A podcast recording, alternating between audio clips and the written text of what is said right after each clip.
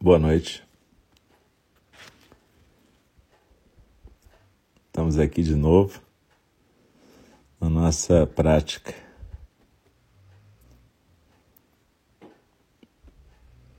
Olha que interessante.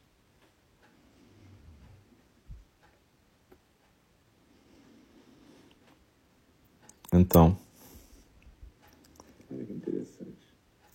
Estamos voltando aqui.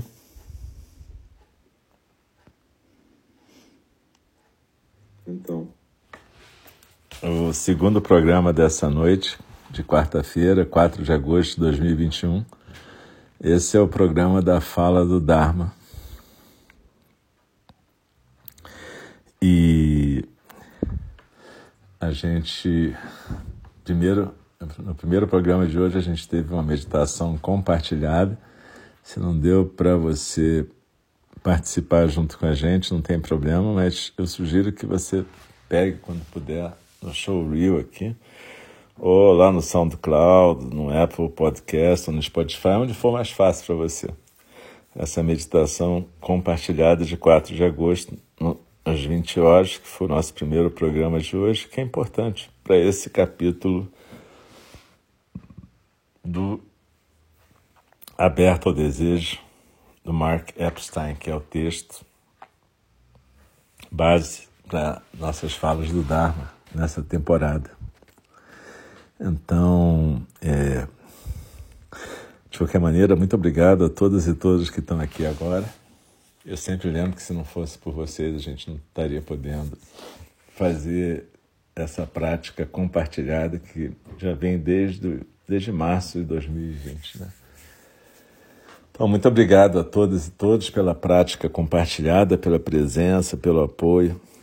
É muito importante para a gente exigir que vocês estejam aqui junto e também que vocês possam não só estar aqui junto nas meditações, mas também compartilhar nossas outras atividades. É, os conselhos na época da lua nova e da lua cheia, onde a gente tem desde a prática do ritual da lua cheia, onde a gente reitera nossos votos de bodhisattvas até a prática do círculo do conselho, né? É, tem os cursos, como vai ter agora um curso de um novo curso de formação de instrutores de meditação que é super legal com nossos irmãos Diego, Rafael, Roberto, são é, é uma metodologia bem interessante, mesmo para quem não quer ser professor, para quem mesmo para quem não quer ser instrutor, mas só quem quer praticar com mais compromisso e método. Enfim, tem mil coisas aí. Se você puder visitar lá o nosso site www.nnd.org, você pode descobrir que tem mais coisas além dessa meditação. Mas de qualquer maneira, super obrigado por vocês estarem aqui e a gente vai começar. Eu sempre lembro que a fala do Dharma é um tipo de zazen, né? Então a gente fica na mesma postura de zazen que a gente está habituado e a gente procura não conversar com a fala do Dharma na cabeça. Do mesmo jeito que nos azente, deixa a fala do Dharma fluir como o fluxo da correnteza dos sons do mundo. Deixa ela bailar na tua respiração. E é assim que eu faço quando estou lendo também. Quando a pessoa está lendo, está dando a instrução, ela também deve fazer a mesma coisa. Tem falas do Dharma onde a gente, às vezes, faz uma aula, mas no nossa, na nossa tradição aqui em NG, a gente não costuma fazer assim. A gente costuma deixar vir com a inspiração e sair com a expiração. Então, normalmente vai ser assim. A não sei quando a gente faça de uma forma diferente, mas vai ser avisado. Então, para mim também é uma prática, do mesmo jeito que é uma prática para vocês. A gente não costuma preparar uma aula, não é esse o objetivo. O objetivo é deixar a experiência acontecer no frescor do aqui e agora. Então eu leio o Sutra, nesse caso é o Aberto ao Desejo, do Mark Epstein, e deixo fluir também a leitura e o comentário. Então é isso, procurem se sentar em zazen, procurem deixar o corpo e a mente se aquietarem no centro e a gente costuma recitar três vezes o verso da abertura do Dharma, que é um verso onde a gente busca se conscientizar, recuperar a intenção de praticar ouvindo a fala do Dharma.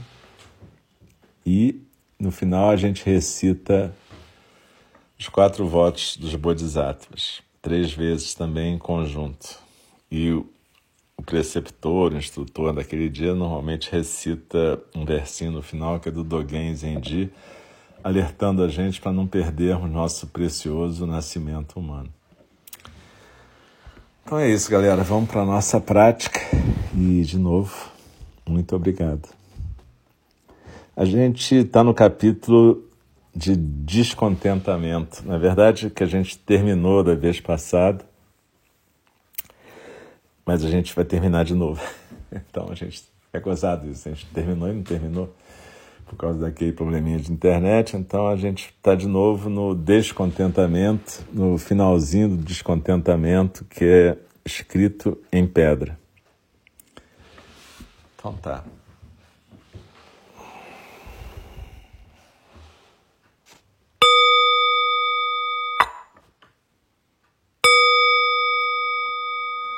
O Dharma, incomparavelmente profundo e precioso, é raramente encontrado, mesmo em milhões e milhões de eras.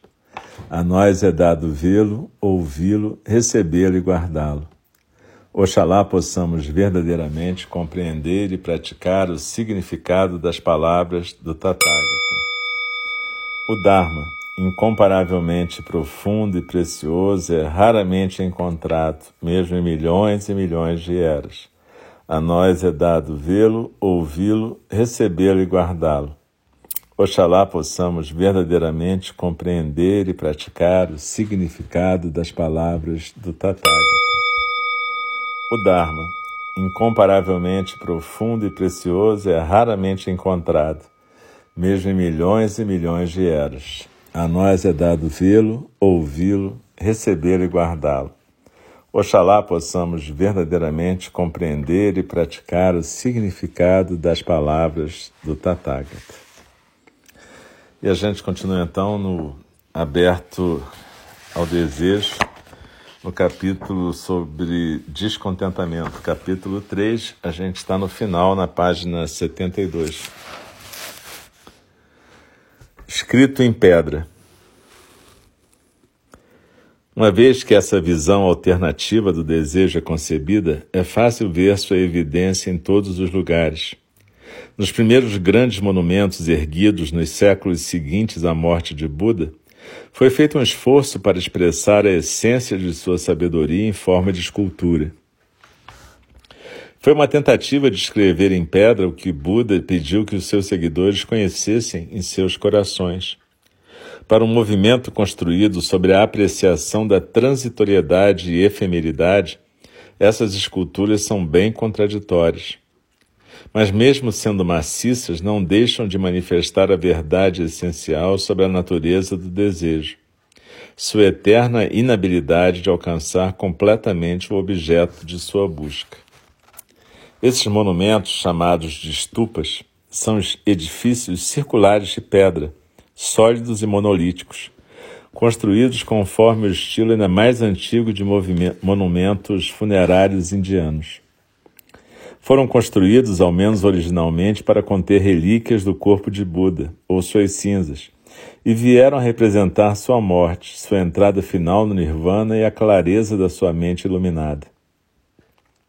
O paradoxo da sua forma, porém, implicava que não havia meio de alcançar seu centro. Podia-se apenas circundá-lo num tipo de circumambulação ritual que veio a ser uma forma de meditação.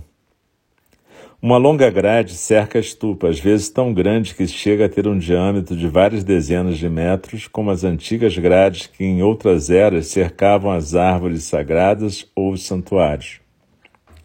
A grade, gravada com relevos nas duas faces, criava uma área sagrada entre a periferia e o interior da estupa. Quatro entradas entalhadas de forma elaborada, cada qual situada a 90 graus, permitem que se penetre na área fechada, onde as pessoas entram para andar em sentido horário ao redor da estupa, realizando um tipo de meditação ao caminhar, prescrita por Buda. Dizem que Ashoka, o imperador budista da Índia que viveu no século III a.C., construiu 84 mil estupas depois de ter se convertido de um rei guerreiro a um governante budista amante da paz. Mas as estupas de Ashoka foram só o começo. Por toda a Índia, em locais que o tempo fez esquecer até serem redescobertos por arqueólogos nos séculos XVIII e XIX, há monumentos que datam da virada de dois milênios atrás, concebidos para expressar os ensinamentos de Buda por meio da arquitetura.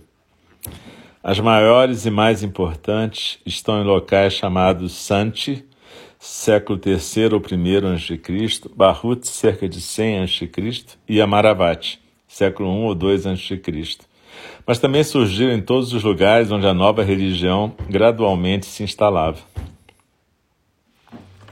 Um motivo comum em todas as estupas é a presença fora da grade do exterior das quatro entradas de formas sensuais masculinas e femininas, quase sempre entre, enlaçadas de trepadeiras, árvores, flores, outras plantas e uma com a outra. A riqueza das imagens é impressionante. Os portões e as grades são literalmente cobertos por essas figuras, cobras, elefantes e pelos chamados ícones de fertilidade, yakshis e yakshas, seminus, personificações dos espíritos da, natureza, imagens de prosperidade, abundância e satisfação sensual. Algumas esculturas mostram galhos emergindo das vaginas das mulheres ou trepadeiras fluindo de seus umbigos. Outras mostram deusas de corpo inteiro martelando gentilmente os troncos das árvores para fazê-las frutificar. Casais se acariciando ou mantendo relações sexuais são colocados sobre o lótus, com suas pétalas brilhantes capturando a luz, enchendo as colunas exteriores. O efeito é de desejo explícito, o qual acompanha o visitante ao longo da trilha onde a circunambulação meditativa é executada circundando as cinzas do Buda. A presença dessas esculturas sensuais há muito tem intrigado os estudiosos. O que fazem no local santo do budismo? A visão convencional é de que essas imagens são símbolos do mundo transitório, das paixões e desejos que as pessoas têm de deixar para trás quando entram no templo ou estupa. É como se as grades demarcassem um espaço sagrado, isolando-o do mundo profano do desejo da sensualidade que existe além dos limites do templo. Outros especialistas, porém, discordam. Apesar de concordar que as figuras sensuais claramente marcam um limite entre o sagrado e o profano, afirmam que as figuras de fertilidade estão lá para dar as boas-vindas aos praticantes. Os visitantes têm de passar debaixo delas, observam eles, para aceitar suas bênçãos antes de entrarem nos domínios de Buda. Essas figuras de fertilidade eram familiares entre a população local. Fazem parte da cultura antes de Buda chegar e parecem ter sido recrutadas pelos artistas do templo para ajudar os visitantes a se sentirem mais à vontade. Para mim, as imagens de desejo nestes locais antigos só fazem sentido se forem vistas como parte integral do resto do monumento.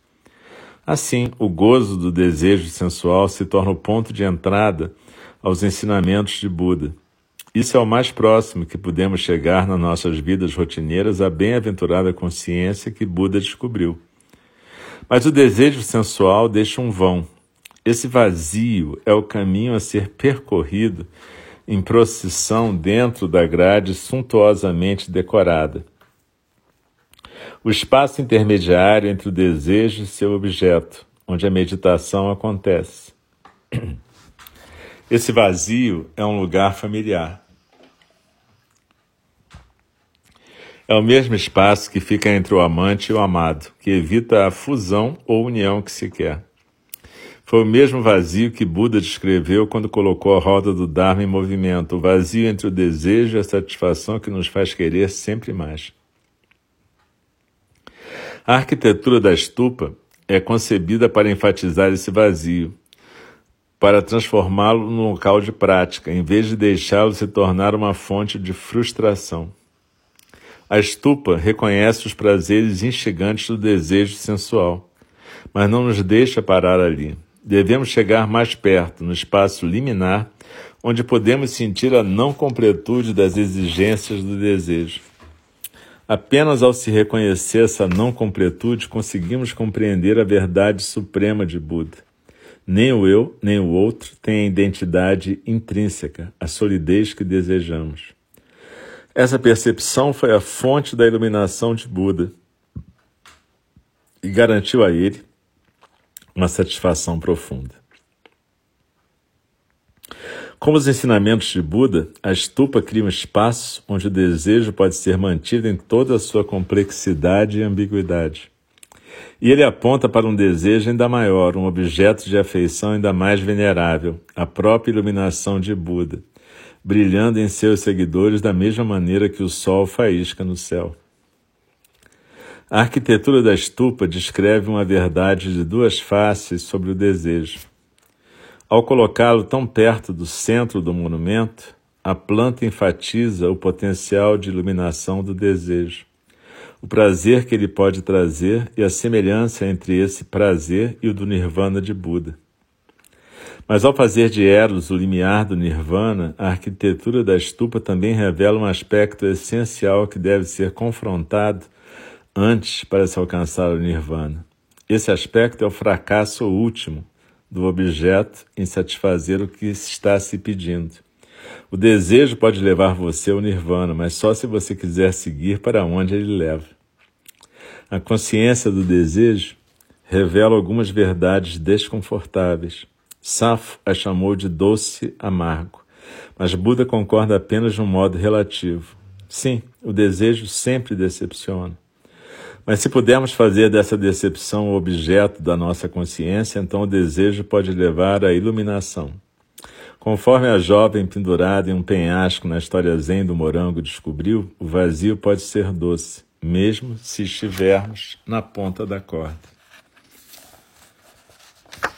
Belíssimo esse capítulo. Muito especial realmente esse pedacinho, porque ele fala de um, de uma coisa importantíssima, que é a função do vazio, a função desse vazio que na verdade não significa niilismo, mas pelo contrário, o espaço aberto por onde o movimento da vida pode fluir. Quando a gente fala da estupa, a gente está falando de um movimento, de um monumento funerário que é construído em cima das relíquias do Buda. Relíquias de quê? Relíquias da cremação do Buda. Então tem várias lendas sobre as joias, as pérolas, as joias preciosas que se encontram quando você faz a cremação de um mestre, de uma mestre. Mas o que importa aqui é que essas relíquias foram divididas mitologicamente falando e colocadas em cada estupa dessas que foi feita na Índia. E, na verdade, não de todas, porque à medida que foram que a, que a prática foi de, se disseminando, outros mestres e mestras apareceram e outros restos mortais de pessoas iluminadas foram colocados em centros de estupa. Mas todos são Budas, né? Mas o que importa é lembrar que a estupa é um monumento fechado, você não entra na estupa. A estupa é, construída em cima das relíquias como um monte, uma montanha. E, portanto, as cinzas estão lá, mas elas nunca são vistas, tocadas ou alcançadas. Isso é muito bonito, porque é exatamente a questão. Você pode querer tocar no Buda ou encontrar o Buda, mas ele não está mais ali. Tem as cinzas, é o objeto da transitoriedade, o que sobrou. E o mais interessante é que você tem o mundo sensual, o mundo do desejo, o mundo da vida, o dar a vida, as árvores que frutificam, as vaginas que florescem, as relações sexuais, tudo isso é o desejo que leva a um aspecto de nirvana. Aliás, no Sutra de Vimalakirti, um sutra importante do Mahayana, está dito que o orgasmo é uma forma de experimentar o nirvana. É isso que o Marco está falando aqui. Quando você tem uma relação, um encontro verdadeiro, um encontro sexual verdadeiro e não um encontro masturbatório, onde você objetifica a outra pessoa, mas um encontro sexual verdadeiro de dois seres, dois sujeitos, ele produz um efeito que talvez seja mais próximo que seres encarnados possam ter dessa sensação do êxtase, do nirvana. Mas ao mesmo tempo, ele vai deixar alguma coisa que é um vazio depois. E é isso que o Mark está falando aqui. O, o objeto final do desejo nunca é alcançado. Portanto, a insatisfação é o par do desejo. Mas isso não é necessariamente doce amargo, como disse Asaf, porque Buda não achava que isso era ruim. Ele achava que isso era a condição da vida, a vida no mundo relativo, a, vida nesse plano que a gente habita, a vida da manifestação corporal da natureza búdica, que não tem nada de errado, contaminado ou impuro. Simplesmente é a forma que a natureza búdica tem de existir desse jeito, desse jeito corpóreo, material. E esse jeito é o jeito que a estupa demonstra. Ela fala: sim, existe o mundo corpóreo, existe o prazer, a vida, a frutificação. E existe a morte, e existe o transitar entre a vida e a morte, que é o nosso caminho, esse vazio que é o espaço aberto da vida, mas também é o espaço aberto da prática, o espaço aberto da meditação, o espaço onde tudo pode aparecer e desaparecer e a gente se aquietar e se acalmar ao aceitar que essa é a condição da vida. Essa é a condição de manifestação da natureza búdica nesse tempo-espaço. Se a gente. Normalmente a gente imagina uma coisa como se os deuses fossem a gente potencializada. Então é como se a gente pudesse ter o objeto do desejo permanentemente, como se a gente permanecesse, como se a gente não tivesse as faltas, carências e sofrimentos. Mas não é isso. A natureza búdica é perfeita do jeito que é. Dogen Zenji fala isso num texto do Shobogenzo. Tudo que existe, sem tirar nem pôr, é exatamente a natureza búdica. E a natureza búdica é perfeita do jeito que ela é. E é isso que a gente tem que aprender nessa nossa existência transitória, singular e tão breve. Aprender a viver cada momento usando os ingredientes que a vida nos apresenta, degustando esses ingredientes. Quando a gente não aceita os ingredientes, a gente fica preso no passado, pensando no que, é que deveria ter sido, no que deveria ter acontecido, no que a gente deveria ter vivido. Na verdade, num apego narcísico, um apego bem narcísico ao que a gente queria, né? Como se fosse uma criança que não quer largar um brinquedo, que quer ter um outro brinquedo é uma coisa bem narcísica e bem infantil, não depreciando a experiência, mas dizendo, bom, se você quer ficar o resto da vida nessa experiência infantil, você não amadurece. Então a questão é aceitar a condição humana e entender que a beleza e o terror da condição humana são propiciados exatamente por esse espaço aberto. Esse espaço aberto que permite que a gente transite do nascimento até a morte, que a vida aconteça, que aconteça essa báscula entre os sujeitos que se desejam como sujeitos do amor, amante e amado, cada um basculando nessa posição. E a beleza da coisa está exatamente em que ela não termina, em que ela está sempre em aberto. Essa é a beleza da obra. Quando a gente morre nesse plano, o que será que acontece? Eu não sei. Eu sei que existe uma continuação e que vida e morte nesse aspecto para nós são só aspectos da miragem, da ilusão.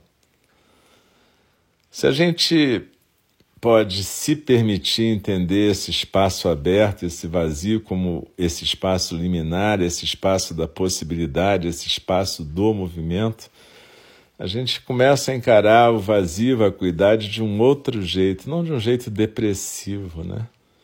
A gente escapa dessa coisa capitalista de achar que o ego tem que ter tudo que quer e viver tudo que quer, essa coisa de acumulação de vidas, bens, experiências, objetos amorosos. essa coisa que é a nossa corrida atrás do nosso próprio rabo, esse macaco que não para de ficar inquieto. Não é bom falar em macaco inquieto porque nessa história que nós estamos estudando no Ramayana, o macaco já é o oposto, né? O nosso querido Hanuman aqui é um exemplo de sabedoria, é o ser desse espaço liminar, o ser que viaja no vazio. Mas é, é, importante a gente entender a função do vazio e entender a nossa meditação como praticar isso. É como se a gente praticasse surfar nas ondas do vazio. E a gente deve entender então o que, é que o Buda chamava de alegria transcendental. Mudita não é alegria comum. Não é esse êxtase comum que é alcançar um êxtase momentâneo, que é bem legal, mas que evidentemente não pode ser permanente e é um outro tipo de alegria, a alegria da vida, de surfar na vida como ela se apresenta. Às vezes as ondas vão estar mais bacanas, às vezes menos bacanas, às vezes a gente toma um caldo. É, enfim, a vida é assim. Então, gente, vamos praticar para que a gente possa realmente desempenhar nossas funções de bodhisattvas, para que a gente possa desfrutar do nosso precioso nascimento humano, transitando no espaço aberto da nossa existência. Quando você estiver caindo naquela coisa do deveria ter sido, agarrado naquilo que deveria ter sido, ou então tremendo de medo por aquilo que pode vir a ser ou não vir a ser, procure entender a nossa existência como surfistas nessa existência. E quando ficar muito agarrada no passado, lembra, não, não tem sentido é, ficar agarrada numa coisa que é uma fantasia, na verdade, é ficar, não querer renunciar a essa ilusão narcísica que é o passado na nossa mente. É diferente de ter saudade, é diferente de honrar a memória dos nossos ancestrais e as nossas histórias, e a partir daí construir outras histórias. Então, que cada uma de nós, cada um de nós possa surfar nas ondas do seu espaço, aberto e ilimitado.